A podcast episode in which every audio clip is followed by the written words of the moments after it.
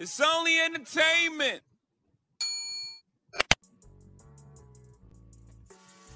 All right, welcome back to The Talking Hedge. I'm Josh Kincaid, capital markets analyst and host of your Cannabis Business Podcast.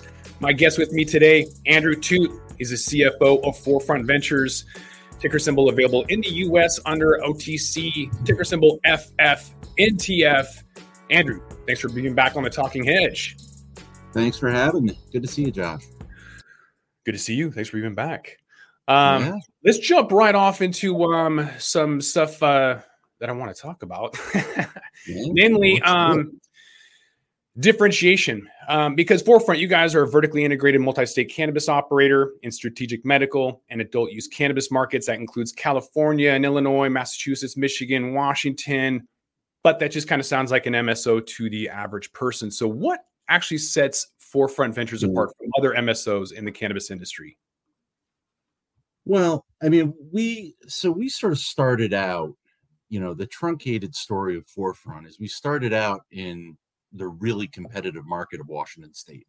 So, you know, our facilities in Washington, you know, are the #2 flower producer, #1 edibles producer.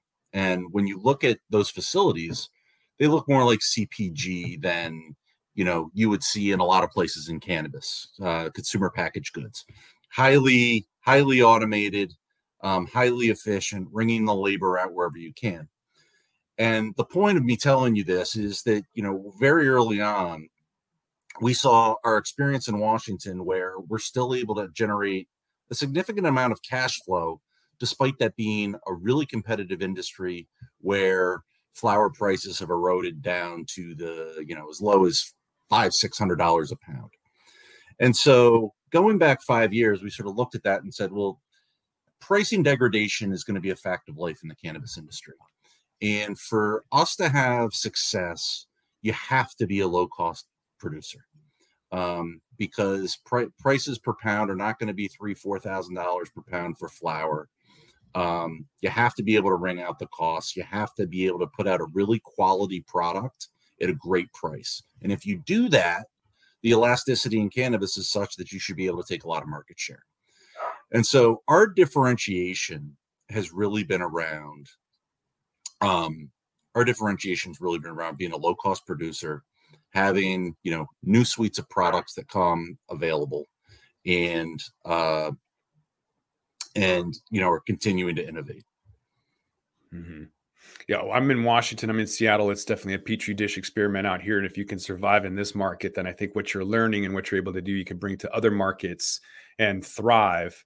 And so, well, that, you know, and that's really, you know, what we're trying to do here. It's take what you've done in Washington State and take it to Massachusetts, which we've already done. And currently, you know, I think that we're about 3.5-4% market share in Massachusetts, and continuing to trend up, despite, you know, some really severe pricing headwinds in Mass. Our next stop is taking it to Illinois, where we are going to be opening our 48,000 square feet of canopy, 70,000 square foot processing facility in Madison. So the first stop was taking what we did in Washington to Mass, Illinois, and we're also doing it in California. Okay. Curious if you're looking at any acquisitions or just expanding where you're already at. I've been hearing a lot from investors that may have been on the sidelines. Now they're kind of looking to pursue that distressed asset package that's coming up. So cannabis capital raises are still off to like a multi-year low, not raising nearly enough. So for instance, only $77 million was raised through the first 5 weeks of the year compared to $662 million raised last year. So you guys actively evaluating investment opportunities, and does that include assets in legacy markets like Washington? Yeah, so it is, you know, sort of two pieces there. Are there distressed pieces that we're interested in, and what the access to capital looks like right now? And the piece about, you know, the access to capital is it is as tight in cannabis. This is my 9th year right now in cannabis. This is as tight as I've ever seen the environment. And to even have a chance of raising any capital, you have to either be cash flow positive or you have to have a view towards being cash flow positive pretty quickly. So that's the first thing. And so that's been a big focus of ours, making sure that, you know, we have a very clear path to being cash flow positive, which is a Q1 event for us. The second piece is a little tricky. Are there distressed assets? Yes, there are distressed assets all over the industry. And the question is not really around, you know, are there some interesting pieces you'd want to take on? The question for us is more around, do we have the people? Do we have the talent internally to take on another state, to take on another asset? You know, in California, we entered California last January, excuse me. And, you know, we went in with 170,000 square foot processing facility, where we're providing low cost goods into the California market. And as we started to produce, he said, well, maybe it'd be interesting to add some retail here. And the problem with distressed assets is, yes, it's distressed. Yes, it's cheap, but they're going to have, you know, $15 million of payables on the balance sheet. They're going to have a tax liability on the balance sheet. They're going to have a senior lender that thinks he should be made whole. So I think that the distressed assets in this industry really need to be carried for a couple more rounds, and have all those liabilities go away in some sort of insolvency before, you know, there are really bargains. And I think we'll probably see that as the year continues to unfold. That's an interesting observation. Like it's bad out there right now.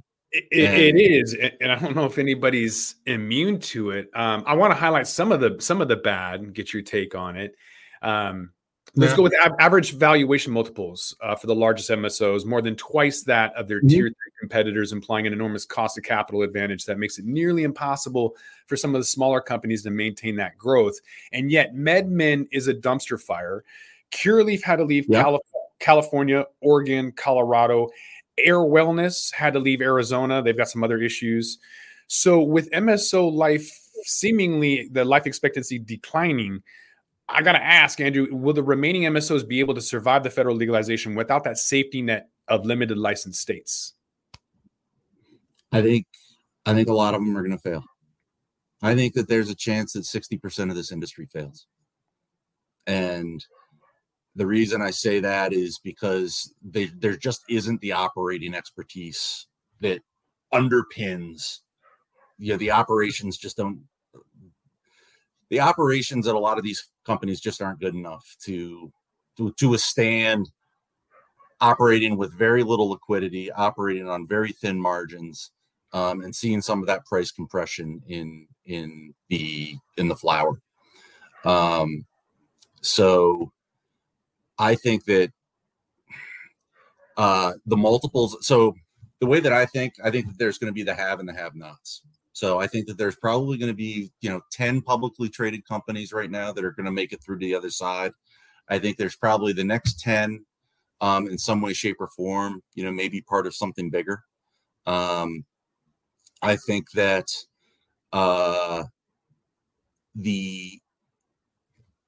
you have to be cash flow positive. You have to be at least cash flow break even to even have a chance of surviving. But here's the good news. So we all know what the bad news is. The bad news is, you know, the federal government didn't give us any movement on anything cannabis related, with both chambers of the House blue and the presidency blue. You know that pricing's coming down in some of these East Coast states, these limited license states. Everyone kind of knows that. And, you know, you've seen just a brutal 24 months in the stocks. Mm-hmm.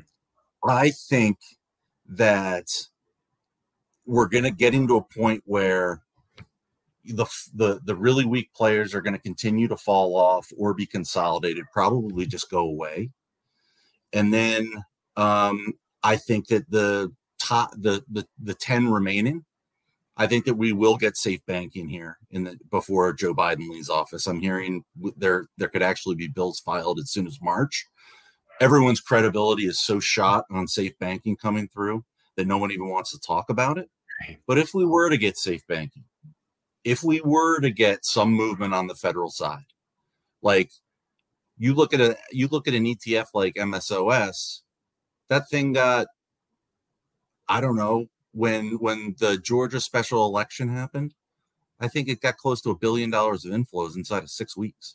And so if you think about from a capital market standpoint, what that could mean, it's like, well, shit, all of a sudden you're going to have, a really down and out industry where sentiment couldn't be worse.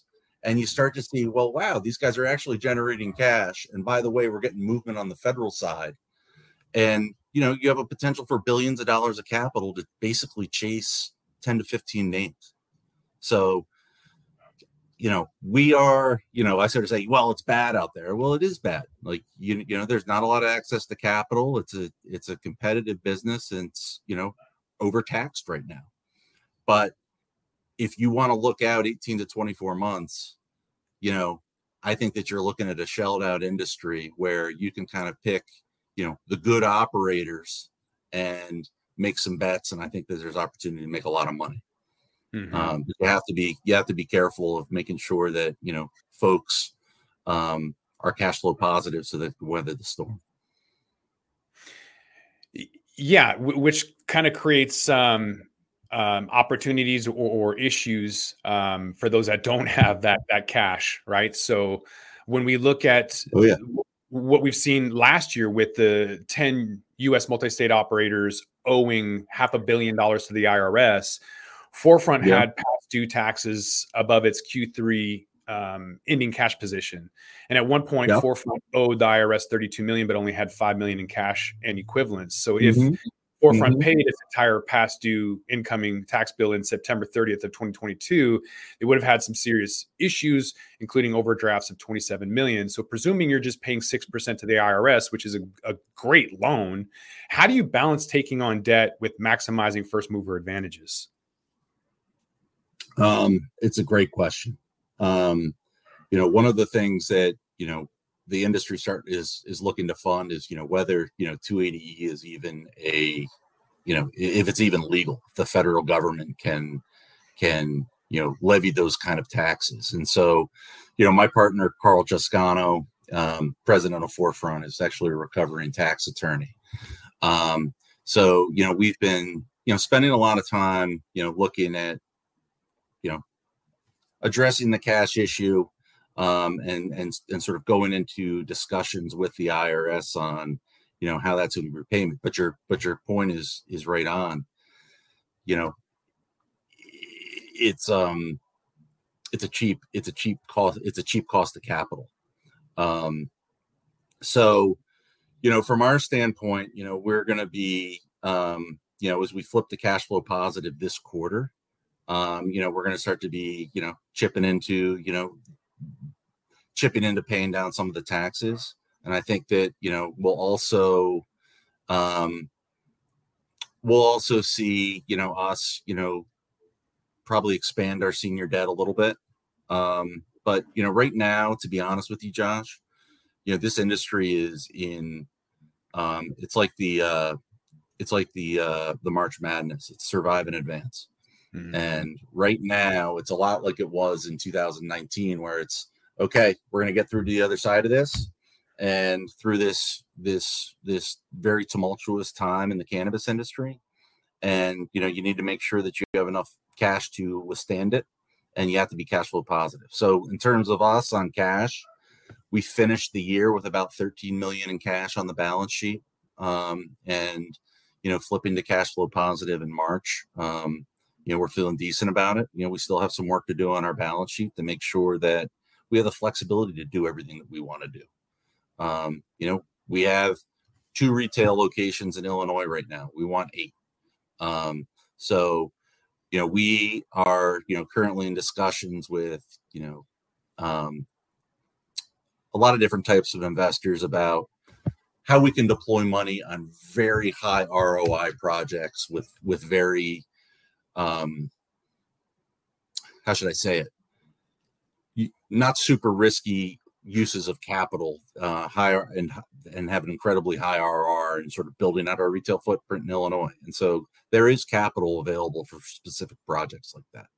Mm-hmm. A lot of capital normally would come from the public markets. Being publicly traded, though, doesn't always help in an industry that just moves with the news.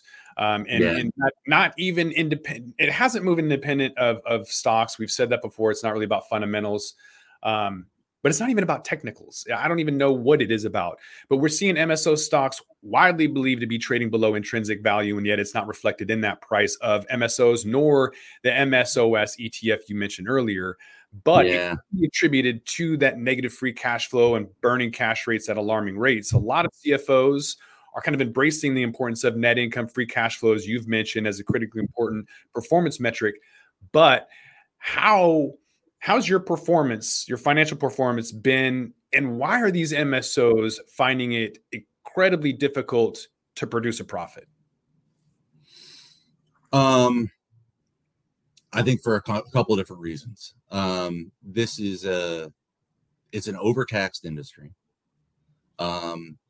I think that, so the tax burden, with 280E paying full tax rate on your gross profit is absurd. And that's before you start talking about, local taxes like community host agreements and other BS like that. So I think that that's one of the things. I think that largely MSOs have been, operating in protected markets. Most of them have sort of steered away from, a market like, Washington or California. And they've been in limited license states. And as the prices have dropped there, I think that's sort of the equivalent of Warren Buffett's tide going out, and you're seeing who's going to be swimming naked or not.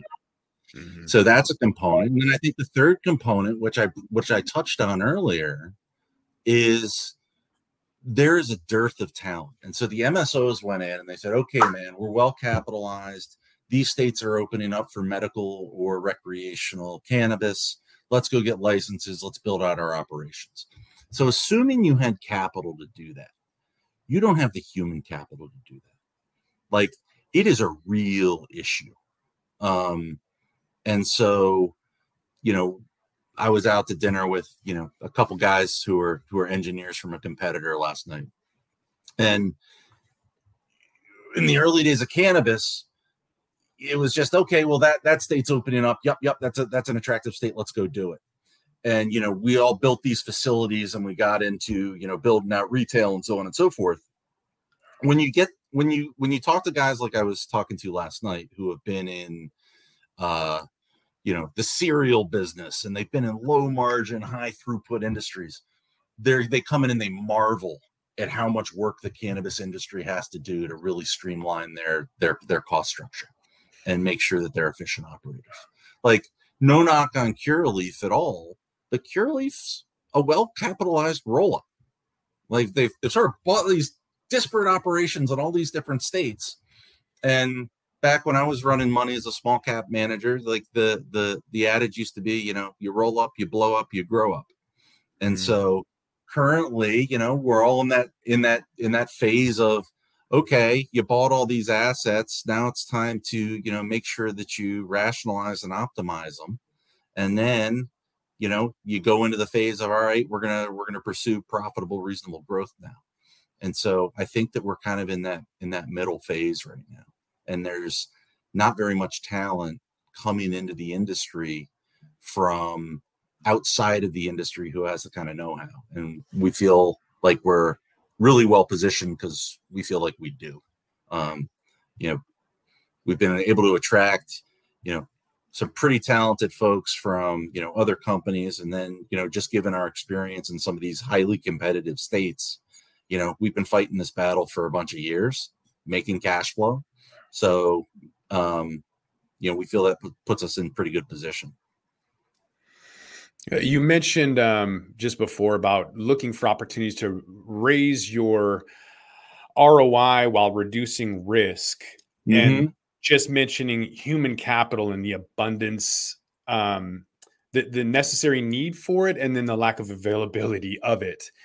And And yet I'm wondering if maybe you've already tackled some of those issues with automation and innovation. So one of 4Front's facilities incorporates fully automated machinery, producing 100,000 edibles, 12,000 pre-rolls, 9,000 vape carts per shift. So is automating a difficult decision to make? And can you discuss any exciting projects or innovations that 4Front Ventures is currently working on to, again, do the same thing, raise your ROI and reduce your risk? Yeah, I mean, automation is going to have to be absolutely critical. And, you know, I think that if you are going to be a survivor, you need to figure out how to automate and take the labor out of every part of the value chain that you can.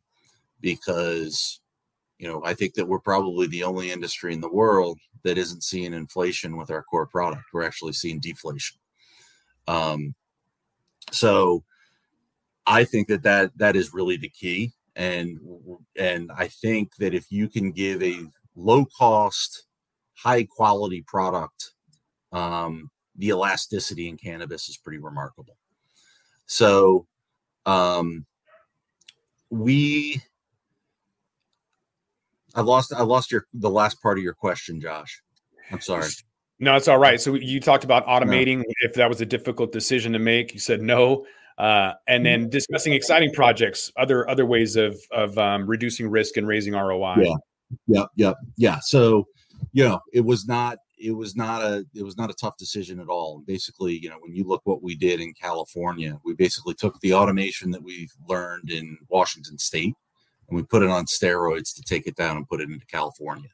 So, you know, what do you need to do? You need to take the labor out of, you know, trimming and packaging. You take the labor out of rolling pre-rolls and putting them in the package and putting the labels on.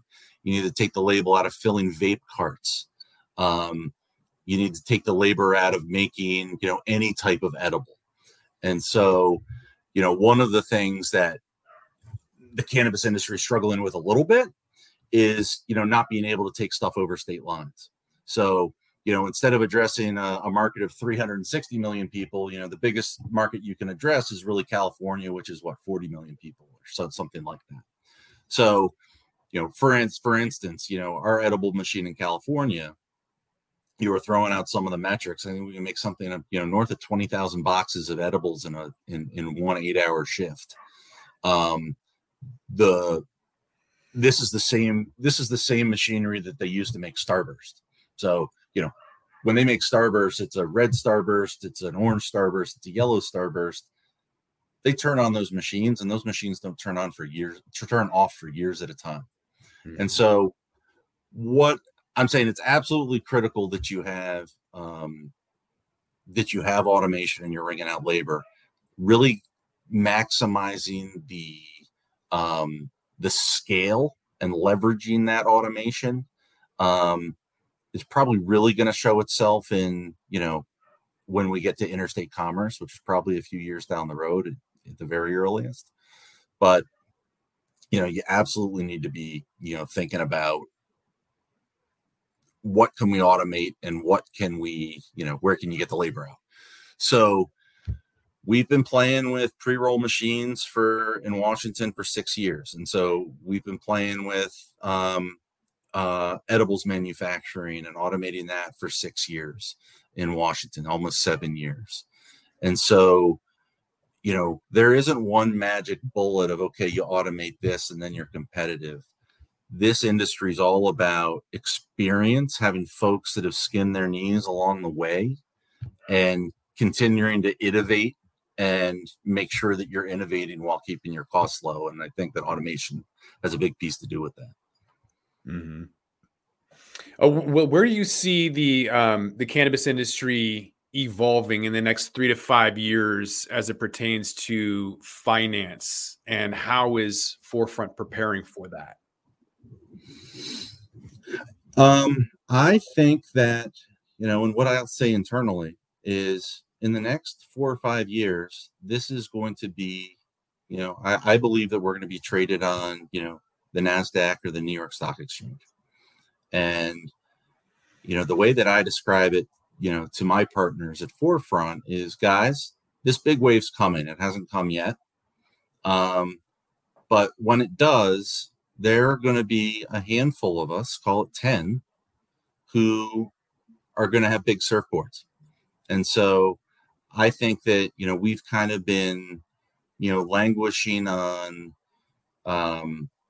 you know, some lesser exchanges. We haven't had the access to capital. We haven't had, you know, general folks who, you know, my dad tried to buy 4Front stock through his Morgan Stanley broker the other day and he couldn't do it.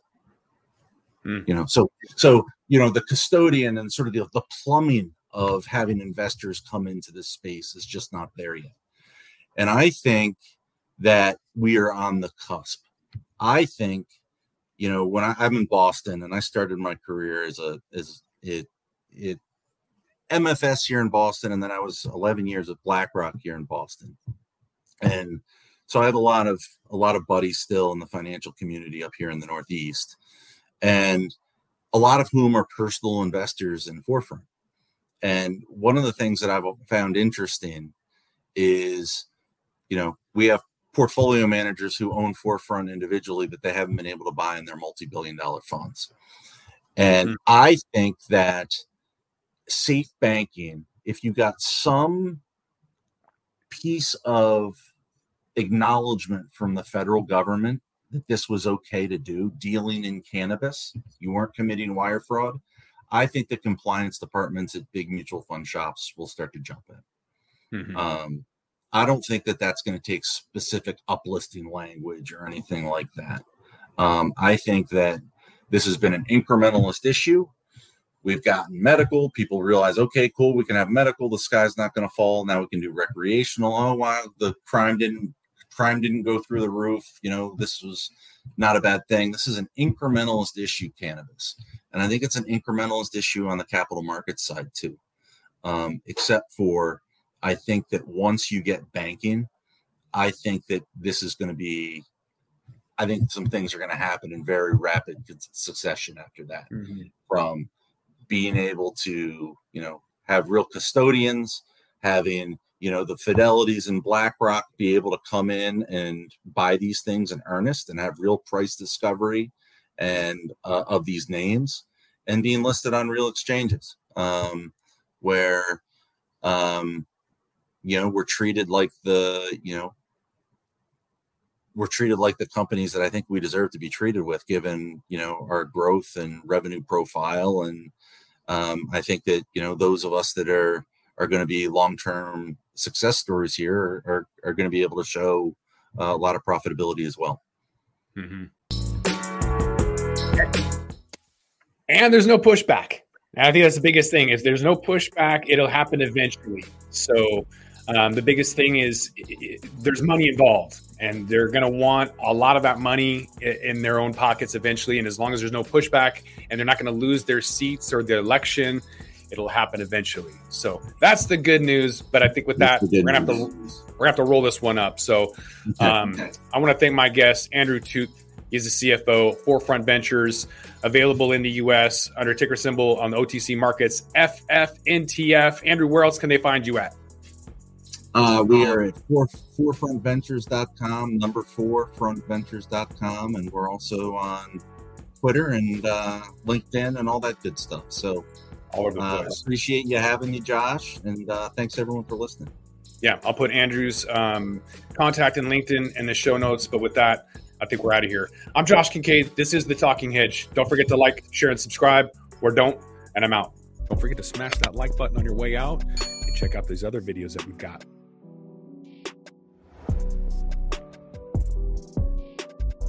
Thanks for listening to today's show. To check out more great cannabis podcasts, go to podconnects.com. Here's a preview of one of our other shows. Season 1 of Dope History is now available at dopehistory.com. Dope History weaves you through the lives of those who have been touched by cannabis or have had an influence on the events that shaped our laws or relationships with this plant. You'll hear tales from Frenchie Cannoli, Keith Stropp, Eddie Lepp, Tom Alexander, Ed Rosenthal, Wolf Seagull, Jorge Cervantes, and Tommy Chong. Available now at dopehistory.com.